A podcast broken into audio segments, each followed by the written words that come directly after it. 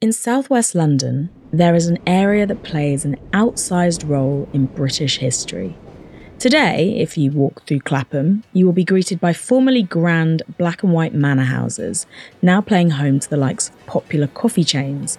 Among Londoners, the area is mostly the butt of jokes about its reputation for bottomless brunches and its large cohort of Australian inhabitants. But in the 1770s, Clapham was the place to be, at least if you were a wealthy merchant looking to buy a quasi country pad.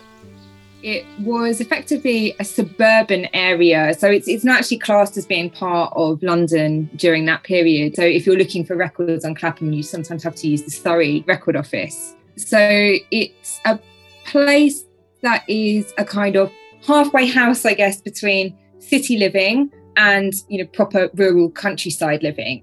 This is Kate Donington, senior lecturer in Black Caribbean and African history at the Open University. She's taking us on a tour of 18th century Clapham. And it was a space that was kind of developed as a place where people could have what were kind of known as suburban villas. So it was close enough to the city of London to mean that people could travel backwards and forwards by coach and horse. And there was a regular carriage service that went effectively, you know, kind of ye oldie bus service, I suppose, between kind of Clapham and London, which meant that a lot of people who were working in the city, so financiers, people who were involved in insurance, merchants, they moved to Clapham because it provided the kind of storal idyll, but a kind of functioning one in that they could still get to work the same day. So it was a sort of green, lush, open, semi rural space with middle class villas, but this was somewhere where the working middle class man could approximate countryside living, but in a way which meant that their links to the city were still preserved. So, why are we in the verdant growing suburb of Clapham today? Well, it's to examine the congregation of a particular site of religious worship, the Holy Trinity Church, that would come to symbolise the debate raging in Britain over whether it was time to wrap up the enslavement of millions of Africans across its empire. In the space of a few pews sat two men with very different views on abolition and chattel slavery. Both of them would have a big influence on the existence of the British slave trade. I'm Moya Lothian-McLean a journalist on the journey to discover the truth about Britain's slaving history. This is Human Resources.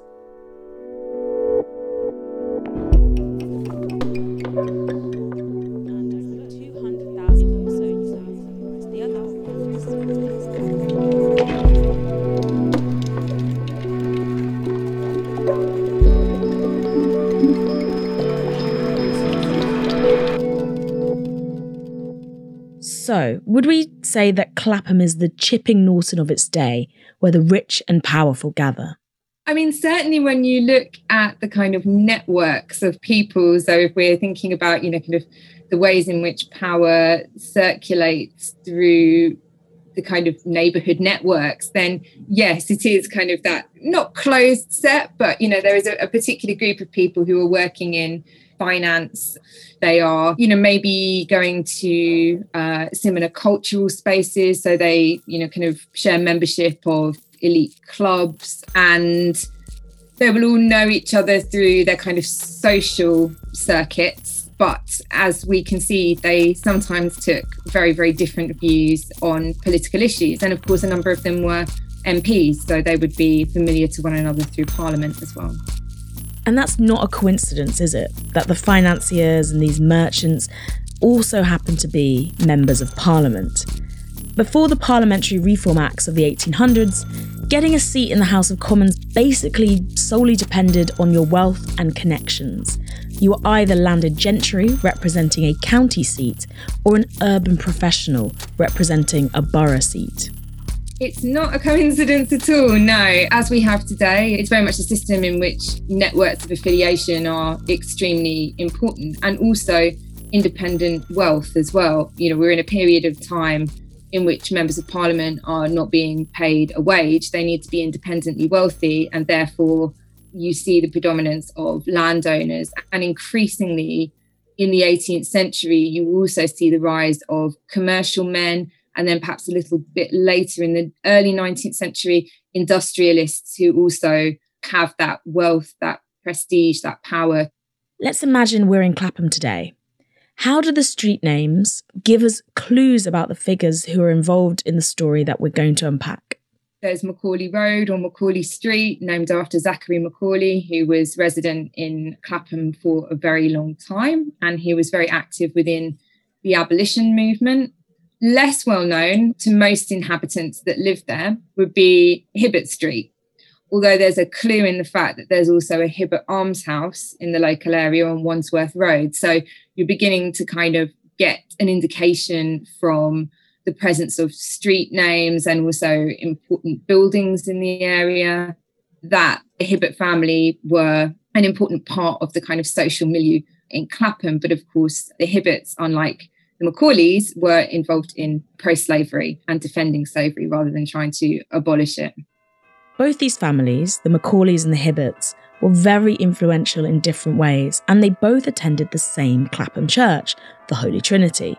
It was an Anglican church, aka its congregation belonged to the Church of England, and was consecrated in 1776. I asked Kate to take us to the Holy Trinity on a Sunday in the 1780s and describe the scene inside the church. Well, I think it's interesting to think about what sort of social scene of the church might have looked like. You know, for anyone who is or has been a churchgoer, you know, church is about more than just attending the service. It's about being part of the community and, you know, people turn up early so they can catch up with one another. And at the end, they often sort of hang around and talk and discuss things. So it's really, it's a social space as well as a place of religious practice. I guess the kind of mapping out of space within the church itself is very much structured around kind of social hierarchies. So the pews at the front of the church are pretty much, you know, kind of reserved for the, the really the great and the good of the local area. And the closer you are to the altar, the kind of more social and religious prestige that you have there are spaces at the back of the church, which are effectively kind of benches that were used by the servants of the wealthier congregation.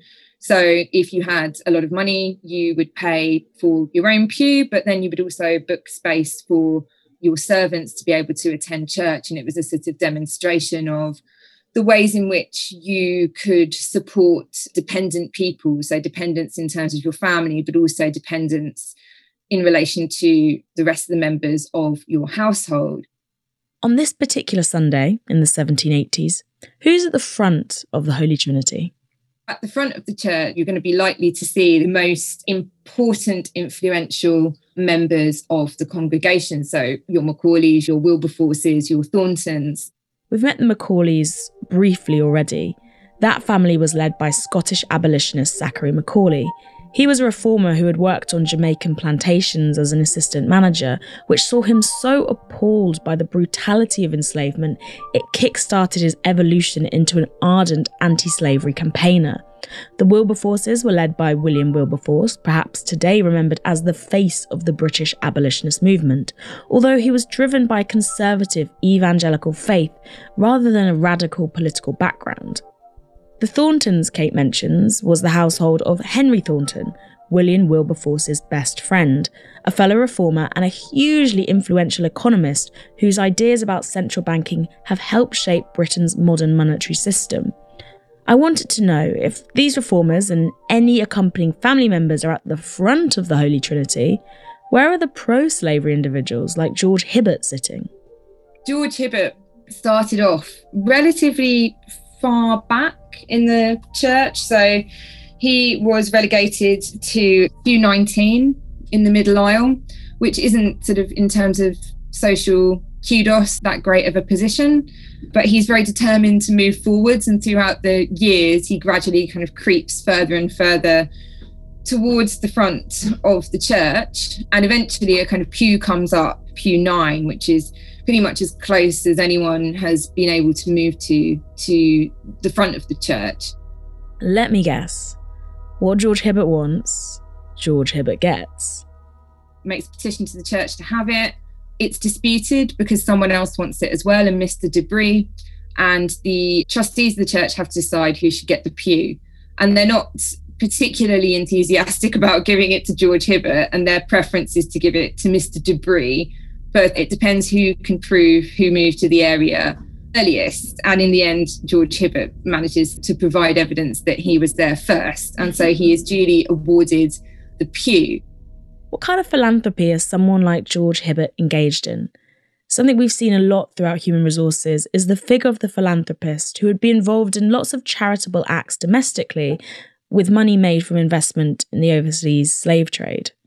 It's a form of social power, I think. And so in order to be considered a respectable gentleman, you needed at that time to really be exercising your social power. And that involved participating in philanthropic activities, so donating to charity, being on the board of various different charities, even founding your own as well. And George Hibbert was sort of no different in that respect. He had come from a family in Manchester that was involved in the cloth trade. And over the generations, the Hibberts had built up effectively a kind of commercial empire that spread from Manchester to Jamaica, where his family were involved in, in slave trading and plantation ownership. And then they set up a branch house in London, which dealt with selling slave produced commodities. There is an anxiety in this period around the idea of new money money made in trade, and particularly as the 18th century progressed and the issue of abolition emerged, money made through the slave trade.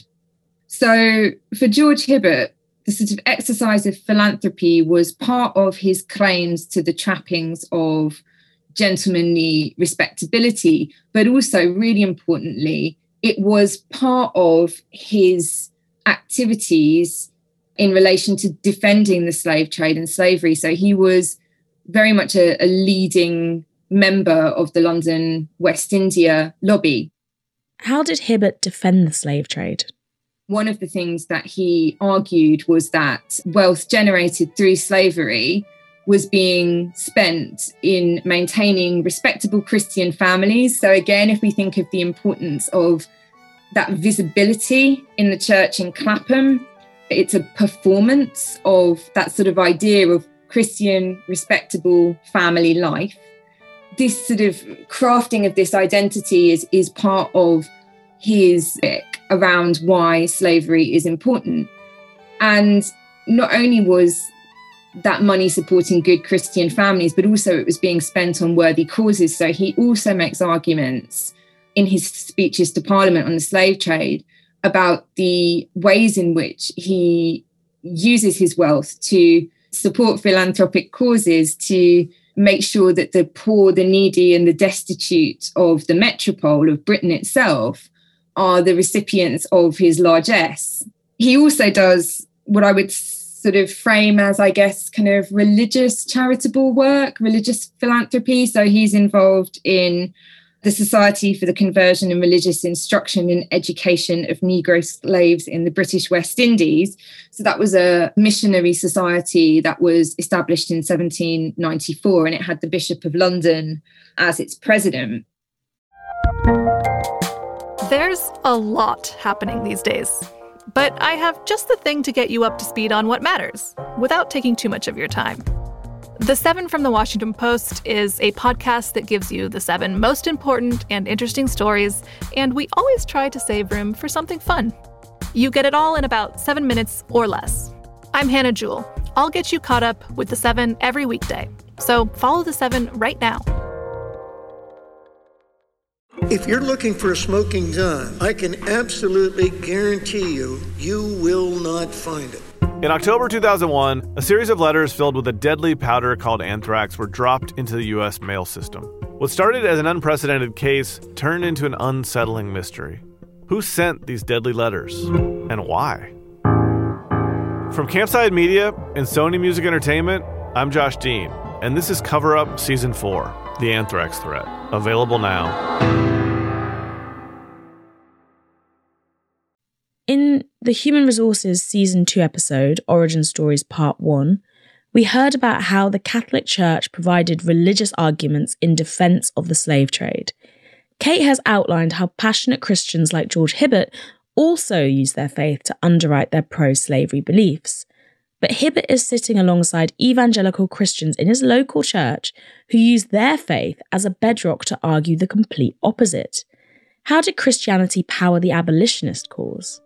In regards to why it was that the abolitionists really pushed for the abolition of slavery, I think it, it's very much linked to this idea that the enslaved in the Caribbean represented an untapped congregation for God. And this is a point in time when evangelical Christianity is seeking to kind of expand its reach, and the enslaved were a population that could be, quote unquote, civilized through exposure to improving virtues of Christianity. So, to marriage, to church attendance. And you see that reflected in some of the issues that the abolitionists really go after. They're very, very interested in the issue of sexual morality in the Caribbean, and they campaign and push hard on that, both in relation to the ways in which the enslaved population itself is being sexually exploited by slave owners. And I mean, of course, you can see that through the rising population of people of mixed heritage that are located in the various different Caribbean colonies. And this was considered to be a sort of gross immorality. It's a betrayal of Christian principles of marriage, the denial of Christian marriage to enslaved people, the breakup of families as a result of the selling of enslaved families away from one another, either for financial purposes or as a form of punishment as well. What other areas did the abolitionists focus on? For example, enslaved people having to work on a Sunday. That didn't create a space for them to be able to, or time for them to be able to go to church to hear the word of God, which again was an issue that the abolitionists wanted to stop. They wanted enslaved people to have a spiritual life. For missionaries, for example, Unitarian missionaries, where the active engagement with the gospel required the ability to be able to read, enslavement meant that people were not educated. The priority for planters was to have enslaved people working and not to spend time and money on educating them. There was also a deep fear that should they become educated, it would lead to an engagement with ideas that would encourage them to seek their own freedom.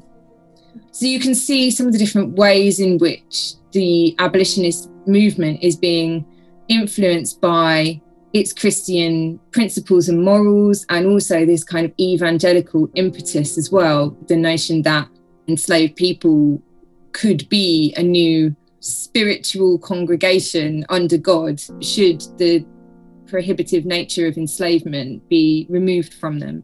So they didn't necessarily value and see African cultures and traditions and, and religious practices as equal. They wanted to change those things about the enslaved people, but they wanted to get rid of slavery because slavery, in effect, was impeding the spread of Christianity because people were not educated enough to be able to engage with their religious faith in a way that was kind of serious and would enable them to really embrace faith. You've got these two groups abolitionists and pro slavery advocates mingling regularly within the very small space of the Holy Trinity. Do you have any idea how they interacted on an interpersonal level, especially as both campaigns heated up in the 1790s? We've got some idea of how they interacted. There's not sort of voluminous correspondence which would really elucidate that. George Hibbert was very, very careful to kind of cultivate this sociable and polite sense of gentlemanliness.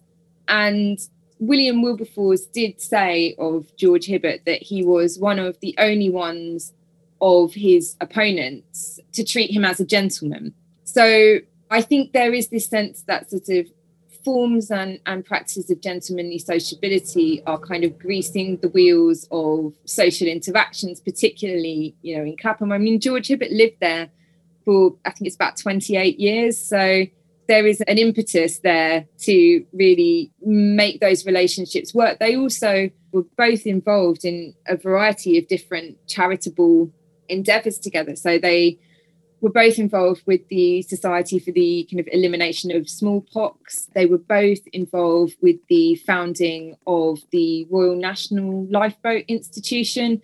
Wilberforce was also involved in the Society for the Conversion of Enslaved People in the Caribbean as well. And of course, they're, they're both members of Parliament. Wasn't there an instance where an abolitionist who lived in Clapham went to visit the Hibberts? What happens in this encounter between George Hibbert and the abolitionist William Smith? George Hibbert's response indicates that effectively what William Smith had said to him was that if your family hadn't been involved with transatlantic slavery, you wouldn't be a supporter of slavery. And Hibbert writes back saying, perhaps if his family hadn't been involved, he wouldn't have taken such an interest in the issue. But given that they were, he had effectively done his homework and he was entirely convinced and could make the arguments without contradicting his conscience. So they're writing to each other, they're visiting, they're going to the same church, and they are also active within the same philanthropic spheres. Although his letters to his planter clients are far less complimentary when it comes to William Wilberforce, he writes to one of his clients in Jamaica, a plantation owner called Simon Taylor. Effectively, he calls Wilberforce a wasp that has been flapped out the window, but in order to stop, could do with being squashed underfoot. I'm Nick Friedman. I'm Lee Alec Murray. And I'm Leah President. And this is Crunchyroll Presents The Anime Effect. We're a new show breaking down the anime and pop culture news you care about each and every week. I can't think of a better studio to bring something like this to life. And yeah, I agree. We're covering all the classics. If I don't know a lot about Godzilla, which I do, but I'm trying to pretend that I don't right Hold now. it in, hold. And our current faves. And... Luffy must have his due. and we agree on some things, but not on everything. Hi. Oof. I remember, what was that? say what you're going to say, and I'll circle back. Listen to Crunchyroll Presents The Anime Effect every Friday, wherever you get your podcasts. And watch full video episodes on Crunchyroll or the Crunchyroll YouTube channel.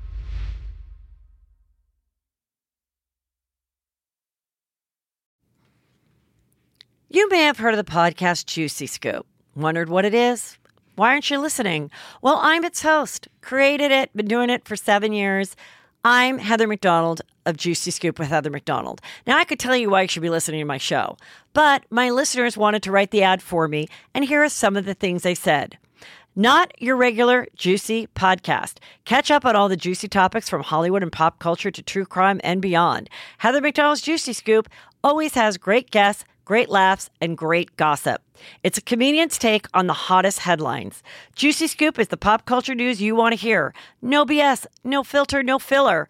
Raw, real, and in the moment. Throw in the hilarity of amazing comedians that you'll instantly be obsessed with, a juicy crime story, and a dash of normal life in LA moments, and you've got yourself an amazing week of Juicy Scoop. Two episodes every week, every Tuesday and Thursday. It will never let you down. I never know whether to praise this sort of disingenuity and civil political discourse. Is it an indicator of maturity and the ability to find common ground that is so vital in politics, or a sign that these people don't actually consider the stakes very high because ultimately it's more of an intellectual exercise for them? To some degree, it's still the same today. Political opponents can be civil towards one another. You don't know what's said in private. And of course, you know, you don't know the degree to which Hibbert's also performing a role for his planter client, Simon Taylor, as well, who will want to hear that he is really adamantly against Wilberforce. So you sort of have to try and wade through and measure up.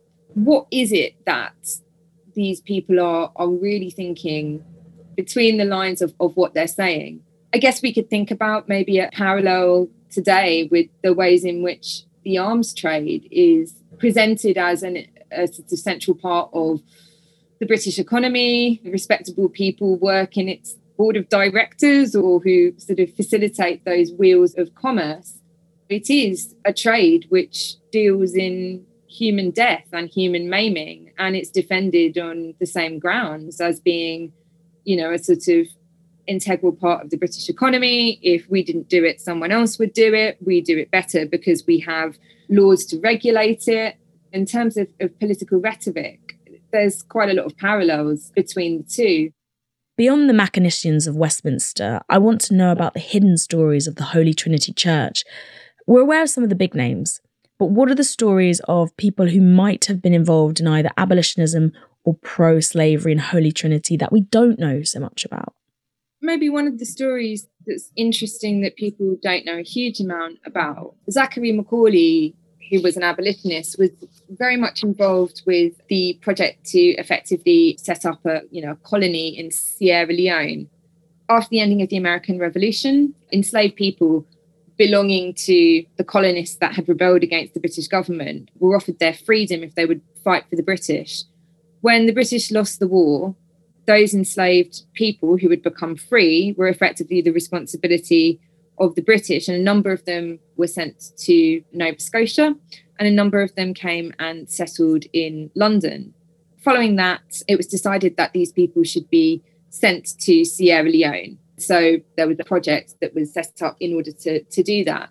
So Zachary Macaulay was interested and, and involved in that project. His, his brother, I think, was sort of very much one of the leading figures who established that colony there. In 1799, children were brought over from Sierra Leone and they were brought over by Zachary Macaulay. And they came to participate in what Zachary Macaulay had founded and named the African Institution. And the idea was that these children would receive an education and they would be Christianized. So they came over and they were living in Clapham at the same time as the abolitionists and also as this kind of contingent of slave owners as well. So, you know, you can sort of imagine as George Hibbert trooped off to church with his wife and many, many children and servants in tow, there would have been African children also living on the common as well at the African institution. Do we know anything about the lives of these black children who ended up in Clapham? Those children participated in community and church life, and they would have been you know, a very visible part of the community as well. And so a number of them actually ended up dying quite young. And effectively, they were buried in St. Paul's Church in Clapham. Now, that church had been funded by the great and the good of Holy Trinity Clapham, including George Hibbert, who'd given money to establish that church. So, George's son, um, also named George, and his brother William are buried at St Paul's in Clapham, as are some of the African children who died, as are some of the abolitionists as well. That's a very tragic postscript that so many of these black children brought to England from Sierra Leone died young. I think it flags another key issue. Sometimes today, because our values have changed so much, there is a conception of the slavery abolitionist movement as an anti racism movement, which is very ahistorical, and imposes modern political values on the past. Yeah, I mean, I think it's something that's really important to acknowledge that just because the abolitionists wanted to get rid of slavery, it didn't necessarily make them anti racist. Anti slavery and anti racist are not the same things. And the abolitionists did not see African civilization, culture, and religion as equal to British forms of culture and civilization and religion. And in fact, you know, the abolitionists, what they wanted to do was effectively to remake the enslaved in their own image, to make them into British subjects and to model their cultural, their familial, and their spiritual lives in ways that mirrored their own. So it's not about equality in that sense. And so it's not surprising to find some crossover with regards to some of these kind of colonial or, or projects of empire, including the Society for, you know, affecting the relief of the Black Poor, which was about or was set up in order to do something about those freed people who had escaped slavery in America and had been brought over to London after the American Revolution, those people were viewed as a problem. Those people were viewed as a drain on resources. And there is an interest there for absentee planters who were living in Britain to effectively shape that society with their ideas about race. We've talked a lot about Holy Trinity, but I'm interested to know what other British locations, religious or otherwise, might serve a similar function in representing these overlaps between pro slavery figures and abolitionists. The example I'm thinking of is Cross Street Chapel in Manchester, which the Hibberts worshipped at when the family was majority based there. It's a dissenting church. And again, you have this community of kind of abolitionists and people involved in slavery being involved with the church. I would say, in terms of thinking about the various different churches that we have across the country, everyone might be united in faith, but that doesn't mean that they're united in terms of their political opinions in other areas. Another example, again from London, would be Newington Green congregation. That's a different kind of congregation. So, Holy Trinity Clapham is Church of England, whereas Newington Green is one of the oldest, if not the oldest, Unitarian place of worship in the country. And Newington Green had, you know, some very famous abolitionists that used it as a place of worship. Mary Wollstonecraft was associated with Newington Green, and she did a book review effectively of Olaudah Equiano's interesting narrative in which she talks about the ways in which race is not an indication of civilization and humanity, and therefore enslavement is, you know, an oppressive institution that doesn't allow people to fulfill their entire selves. So she worshipped there. Also, Anna Letitia Barbauld, again, a female abolitionist she wrote an epistle to William Wilberforce, which celebrated the work that Wilberforce did and encouraged him to carry on with his campaign to end the slave trade. She was a member of the congregation there. Do we know anything about how these households interacted within this space? At that point in time, the preacher there was Richard Price. And he was very, very vocal on issues of American slavery. So he had written tracts denouncing American slavery, but he doesn't say a huge amount about Caribbean slavery. And other historians have kind of questioned whether or not that's perhaps because it was easier to talk about American slavery in relation to his congregation than it was to talk about Caribbean slavery because his congregation included some very wealthy people who were involved in West India commerce. So it's interesting to think not only of how the congregation interacted with one another, but also how the issue of slavery was also impacting on how they were receiving the word of God or how they were being preached at, and what that says about the sort of social and religious entanglements that enabled people to speak or not speak in different ways and at different times. The Holy Trinity in Clapham is a microcosm of the larger debates around slavery that were about to dominate British political life in the late 1700s. In the next few episodes, we're going to examine the movement for abolition from sometimes overlooked perspectives. First up, the black abolitionists whose work was so crucial to the legal end of the slave trade, but found themselves shunted from historical record.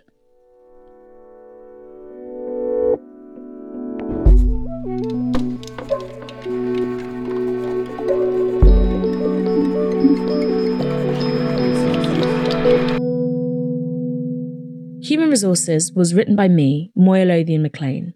Our editor and producer is Renee Richardson. Our researchers are Dr. Alison Bennett and Arisa Lumba.